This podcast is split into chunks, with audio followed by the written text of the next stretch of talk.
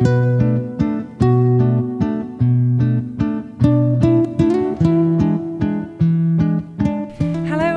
Welcome back, everybody, to another of our Learn with Sue Walk and Talk podcasts. Myself and Tania have been lucky enough to spend some time at the World Happiness Summit. And as you know, our Walk and Talk podcast is all about where we chat about well being, emotions, neuroscience, and all the things that help us be the best we can be. And certainly, we had some interesting conversations at the World Happiness Summit that we thought we'd share with you that may help you reflect on your well-being. So Tania, how are you doing? I'm really well, thank you, Sue. On this bright sunny day again today. How are you doing? Good, good. It is glorious. So we talked quite globally last time. We talked about planet and government, etc. Um, there were some other, quite a few actually, other presenters that talked quite a bit about their story. So I don't know if you want to maybe share um, your thoughts about, particularly about Karen, who is the um, the founder of WOHASU. What were your What's your thoughts about uh, her story and the background of WOHASU as a sort of setting the scene for some of the stories we heard? Yeah, and I have to say, it was wonderful. Um, I'd exchanged uh, with quite a bit with or corresponded with Karen mm. um, in the past. It was it was wonderful to actually meet her in person and have a little bit of a chat. Um, and again, as you said, it was quite interesting around um, a lot of I would say probably the majority of the presenters actually stories. And again, her story was, and I won't go into obviously the detail, but again, the purpose of her creating WOHASU was creating meaning and purpose from trauma, I think she called it. And then I've put in brackets what I would see as post traumatic growth, uh, which I've spoken about previously. So, um, and again, for those of you who don't know, she lost her husband um, a few years ago. He had flu, and there was a little bit of a. Um, complications. Complications, shall we say, with, with the treatment. And she very sadly lost her husband, and he was, it appeared, her absolute rock. Um, but what was really wonderful also is she kind of explained how she was at a crossroads. Well, do I give up almost? Hmm. Um, and she has got two children, and they would have been quite young at the time. Or what do I do? What, do I just give up and literally give up on life, or do I make a decision around what I'm going to do with this circumstance, situation, event, if you like, life event. Um, and she did say about how she had a little um, voice in her head, which she said was her mother saying, Well, what about the children? Mm. And she's like, Oh, no, I've got to look after the children. so, again, it's quite interesting when we get these little voices kind of reminding us that we have a choice. A choice. Mm. Um, and there are other people involved, etc. So it was lovely to hear from her. And she kind of explained that she started then looking at the science around happiness. And she'd looked into, obviously, Richard Layard. And she mentioned Sonja Lyubomirsky and Tal Ben Shahar. Um, and studied with, you know, their work or probably read their books over, over, over a number of weeks. Um, but again, it was interesting how she brought in the forgiveness to it, and again, around forgiveness creates more happiness, love, and passion in your life. Um, and this is why she kind of created WOHASU to fill, and I'm using these words, she didn't say this, but fill the gap mm. of her the passing of her husband and her missing her mm. rock um, and it kind of felt to me um, also a wonderful thing to do for her own legacy really yeah. and bringing more people together so i think um, again she said and i've quoted the choice of happiness rather than being the victim yeah. Um, which really, as I say, fundamental. I think all of the presenters were saying this. So it's it's how we, we've gone through our trauma and then found um, love and light. I'll say, mm. although that sounds a bit. And it's interesting you say that because it immediately brings to mind um, Fred Luskin's talk. Mm. So for those of you who don't know Fred Luskin, his area of research has been forgiveness for many many years. And um, he specifically talked about forgiveness is about making peace when life sucks, mm. which I thought was quite a lovely sentence. Um, but he spoke about, you know, I've been wronged or the world has thrown me bad stuff, uh, you know, adversity, etc. That um, if we carry that with us, and he talked about victimhood, um, if we allow victimhood stories to perpetuate, then there is no future. And he talked about, you know, without forgiveness, there's no future because we keep carrying around. And I think that links to Karen's story quite beautifully about her crossroads of, you know, shall I give up? or no, I choose happiness mm. um, and I choose to move on. And the t shirts they had were around I choose happiness.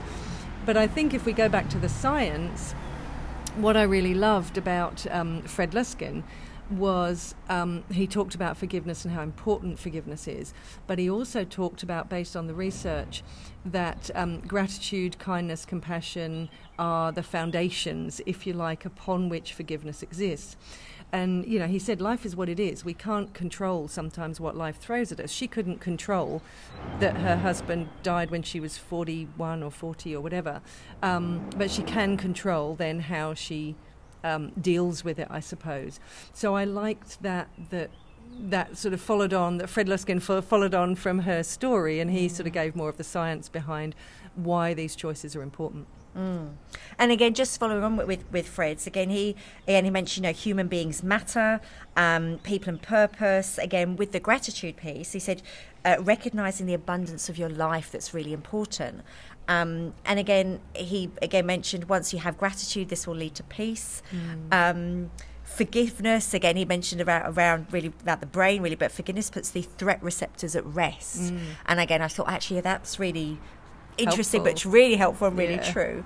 Um, and again, it's something that again I wrote down that he said, which again struck, well, resonated, I guess, with different conversations I've been having with people.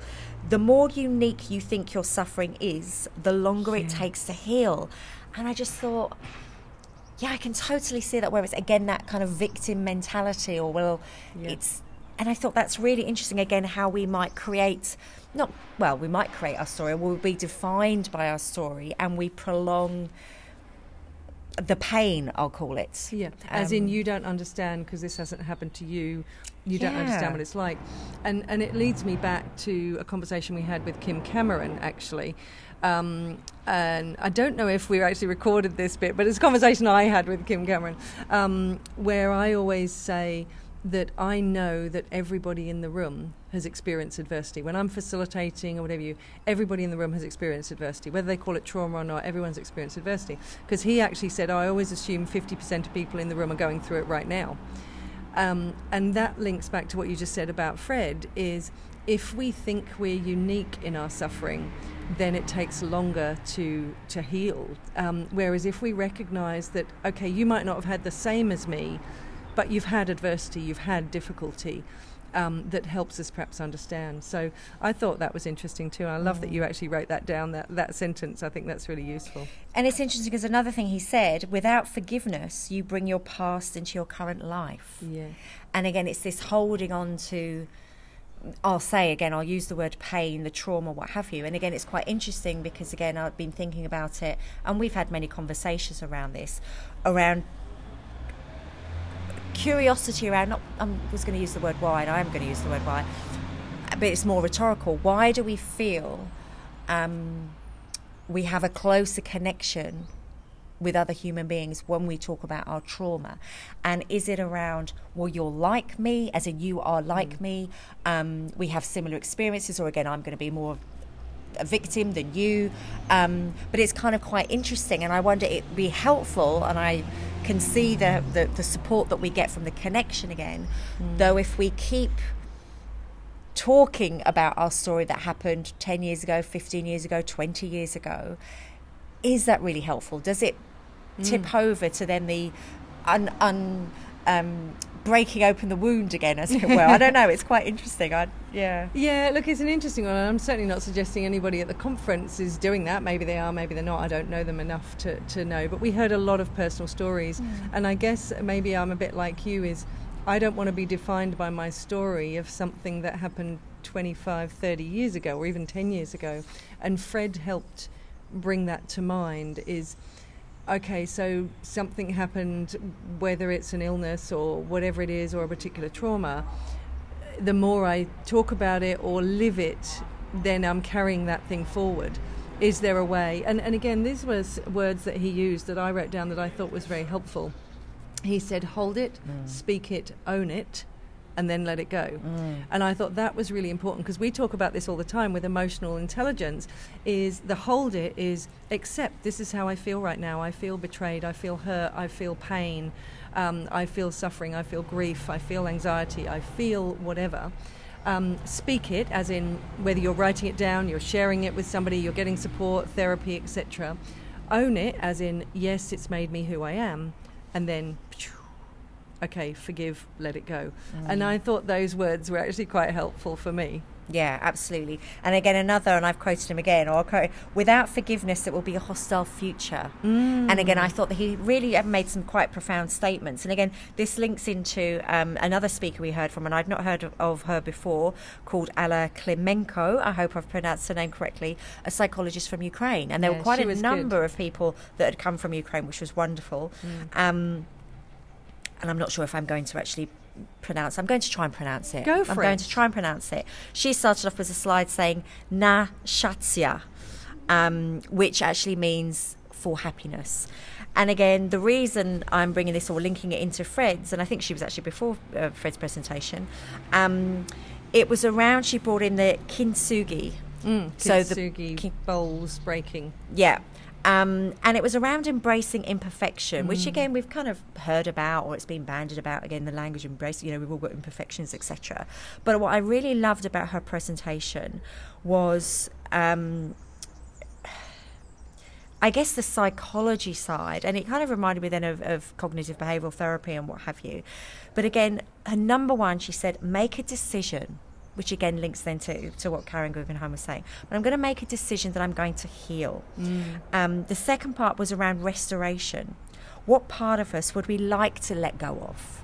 I'm now Yeah. going to restore, I'm going to heal, so I'm going to choose to heal, then I'm going to decide how I'm going to restore. And again, she was saying about changing the narrative of our story.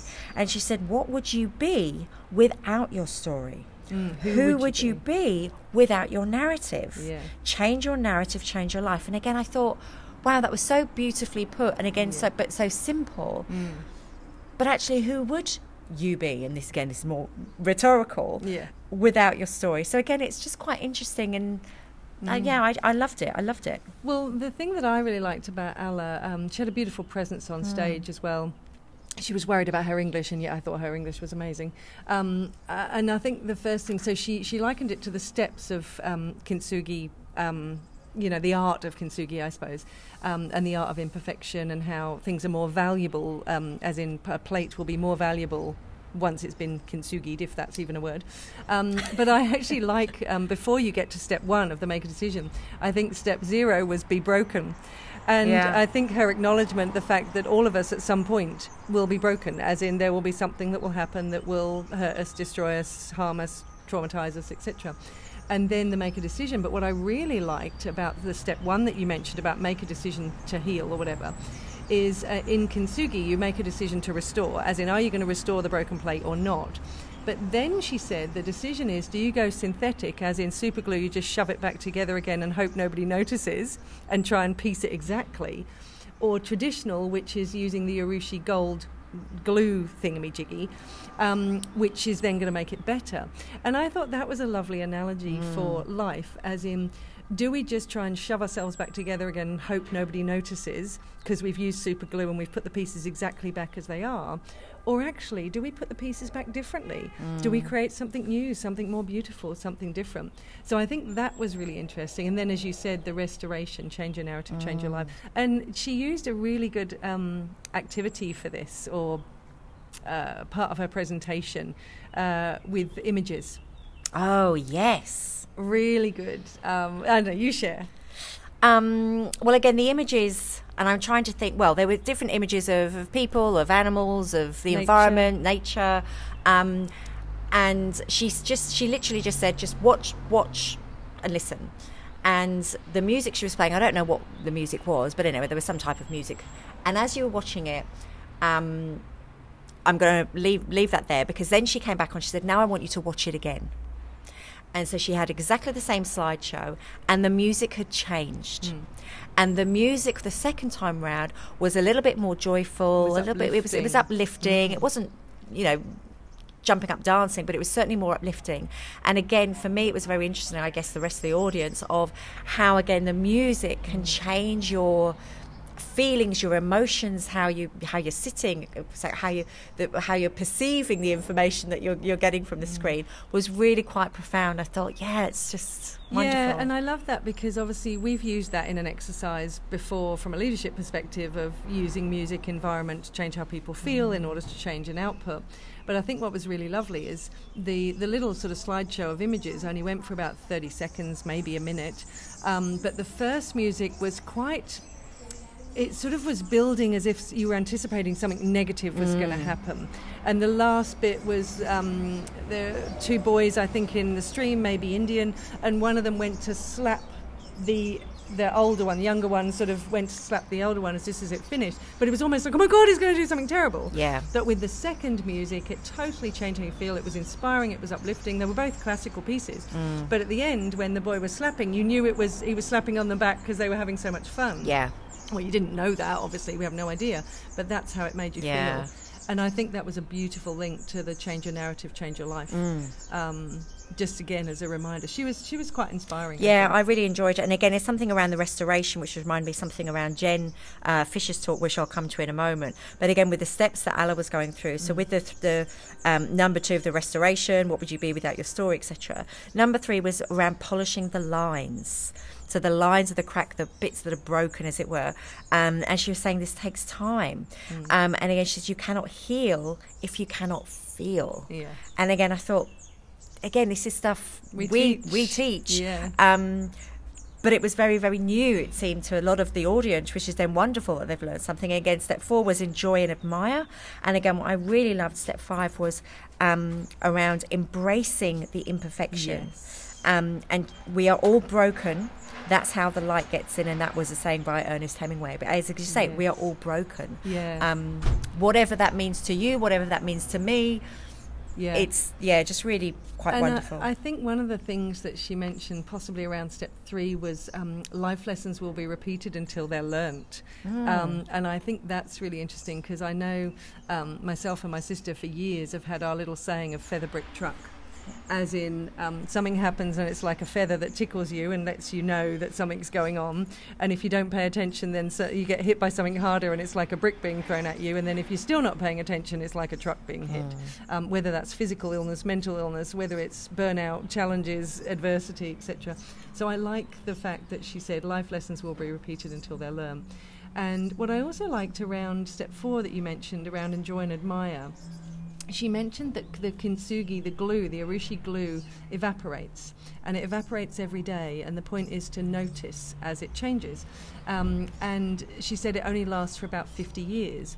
And again, I thought that was useful again for us to understand as human beings is there will be certain times where the the cracks appear again and it's okay and we can notice etc but we can still enjoy the fact that we've experienced being broken that is part of who we are um, and the last step, yeah, embracing perf- imperfection. We're all imperfect. Who wants to be perfect Absolutely. anyway? yeah. And I think to your point, which was so lovely when she kind of kicked off with saying well, she was nervous backstage and what have you, and somebody said to her, Are you okay? And what have you got to be nervous about? And she said, Well, my English, it's broken. But again, she then flipped the narrative. It's like, Well, of course it's broken, broken. but that's okay. I'm going to embrace that. Yeah, um, it was gorgeous. I mean, goodness. Yeah. Um, um, you mentioned you were going to come back to Jen. So, Jen Fisher from Deloitte's yeah, and again, it was something that I wanted to mention, but it kind of linked to me again in my head when we were talking about making the decision. But the two types of kintsugi again, the super glue or the um, urushi glue, the traditional, the synthetic type of healing or the traditional healing. So, um, Jen Fisher, as many of you may know, she's the Chief Wellbeing Officer at Deloitte, and again, they're huge sponsors um, of WOHASU.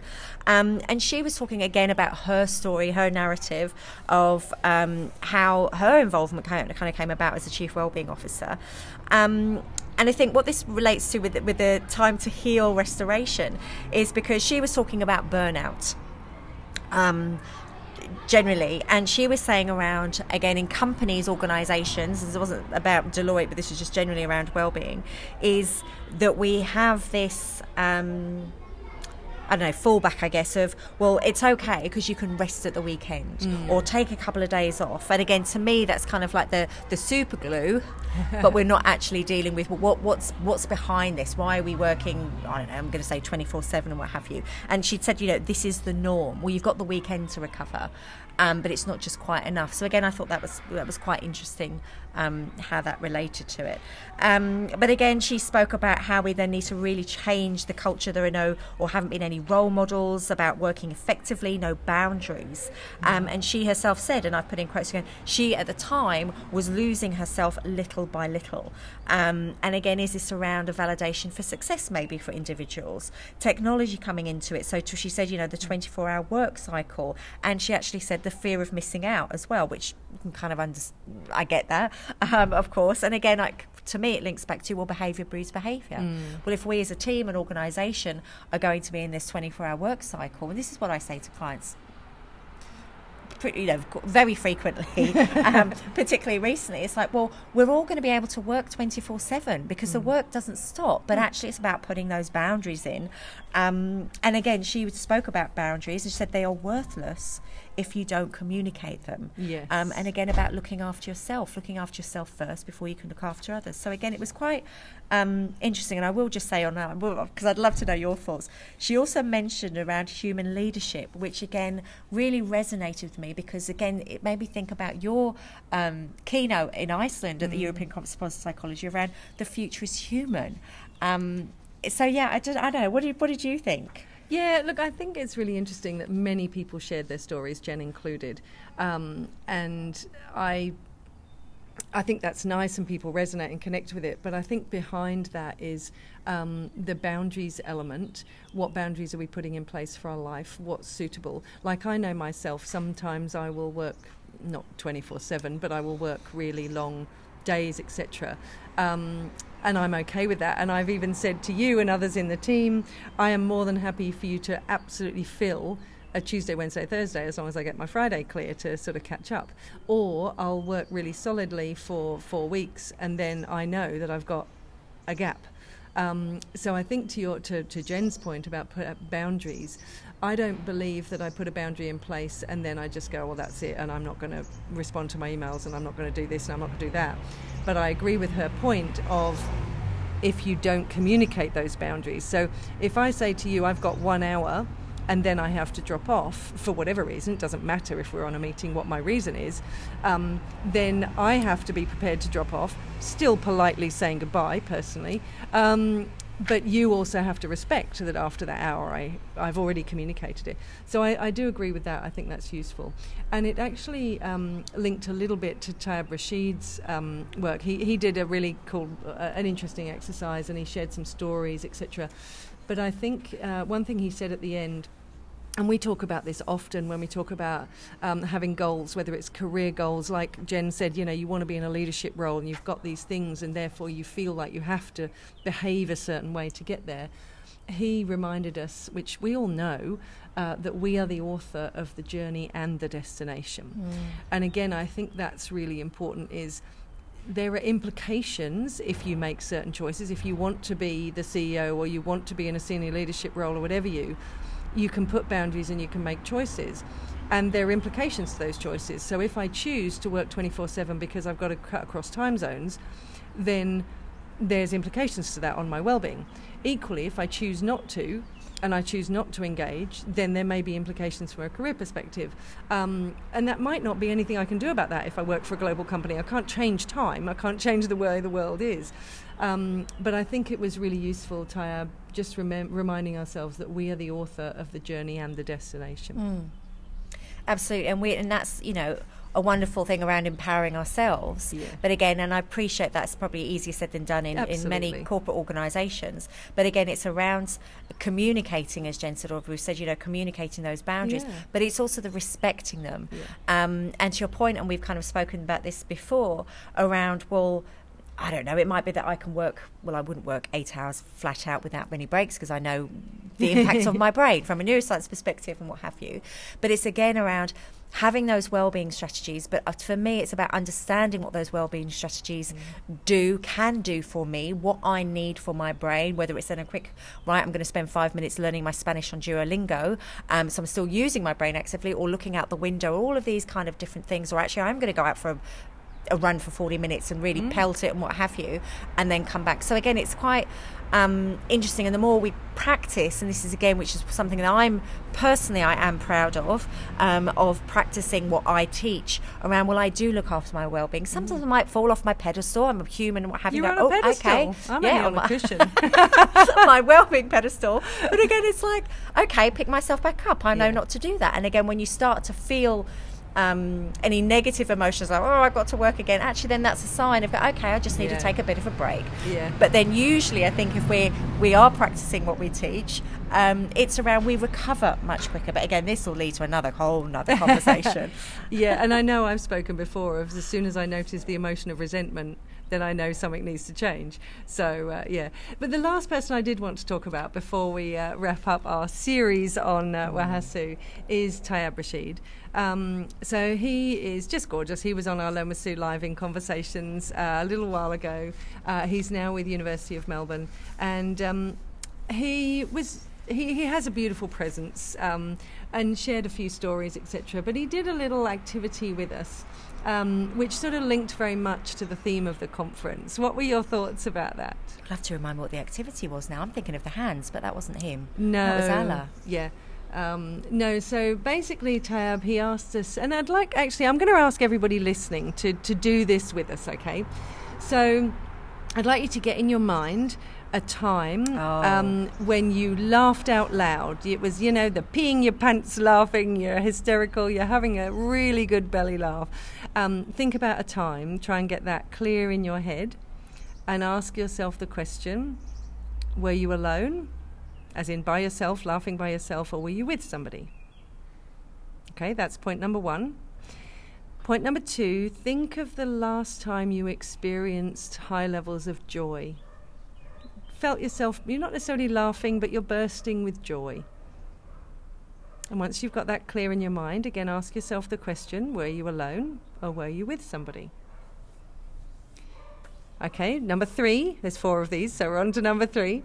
Uh, reflect on the last time you felt a strong sense of meaning and purpose in your life.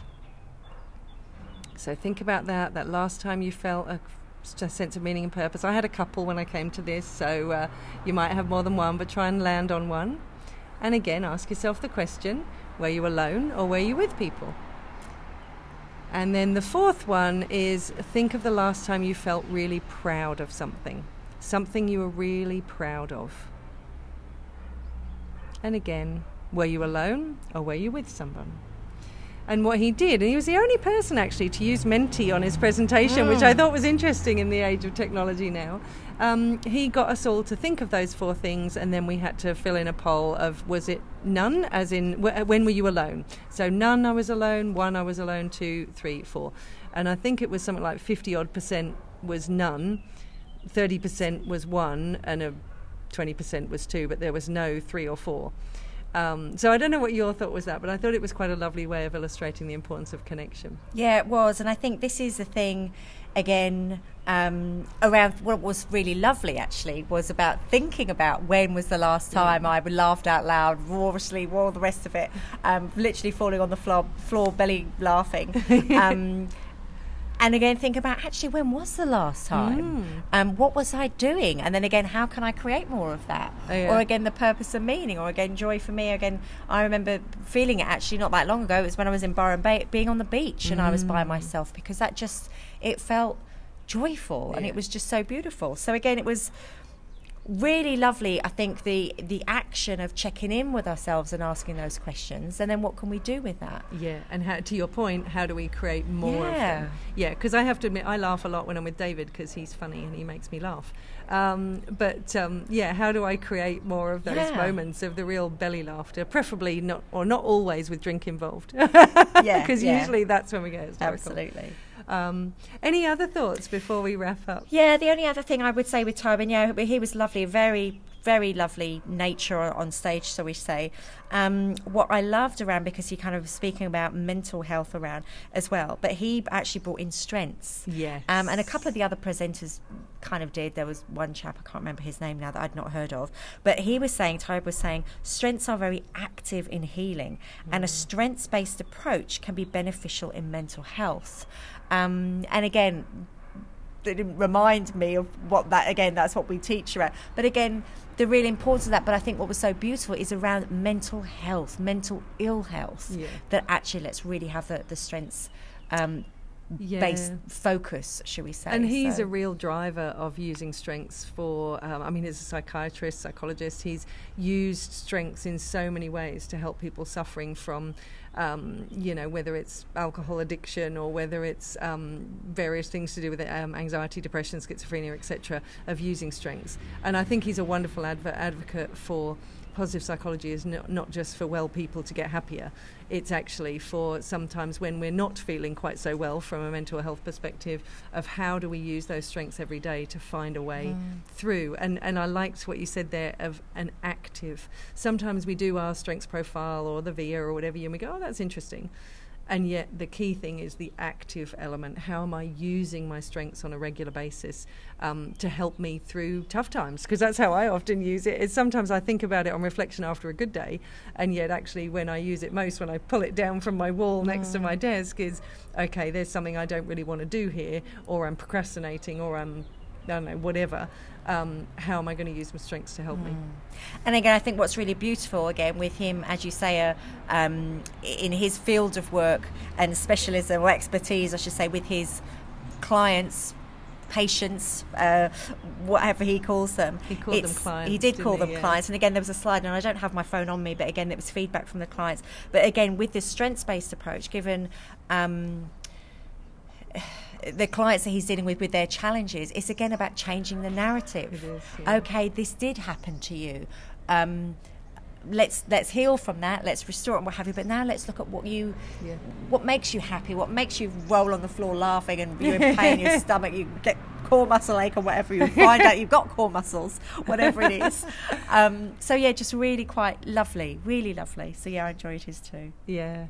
Well, I think that's a lovely way to end our conversation. So, thank you everyone for listening. Hopefully, we've given you a little bit of a snapshot. We haven't spoken about everybody that spoke, but we've certainly talked about the ones that probably resonated the most with us. Um, there were many more people that spoke throughout Mark Williamson from Action for Happiness, um, Jacqueline Brassey from the um, McKinsey um, Health Institute, uh, a couple of people from Randstad um, Sarah Cunningham from uh, Oxford University, a whole bunch of different people that uh, did spoke that we haven't necessarily touched on, um, but we will leave it there. So thank you for listening to our waffles and rambles. Thank you for hearing about our oranges, lemons, our pasta, our risotto, and all Aperol that. spritz. Woohoo! Um, we're going to sign off now, and I'm going to take Tania to the airport. So, um, thank you everyone for listening. If you do want more information on anything that we talk about here, please jump on and maybe consider becoming a member um, so that you can join some of our live sessions with our amazing experts, including John Hallowell. Thanks, everyone. Thanks, Tania. Thanks, Sue. Take care. Ciao.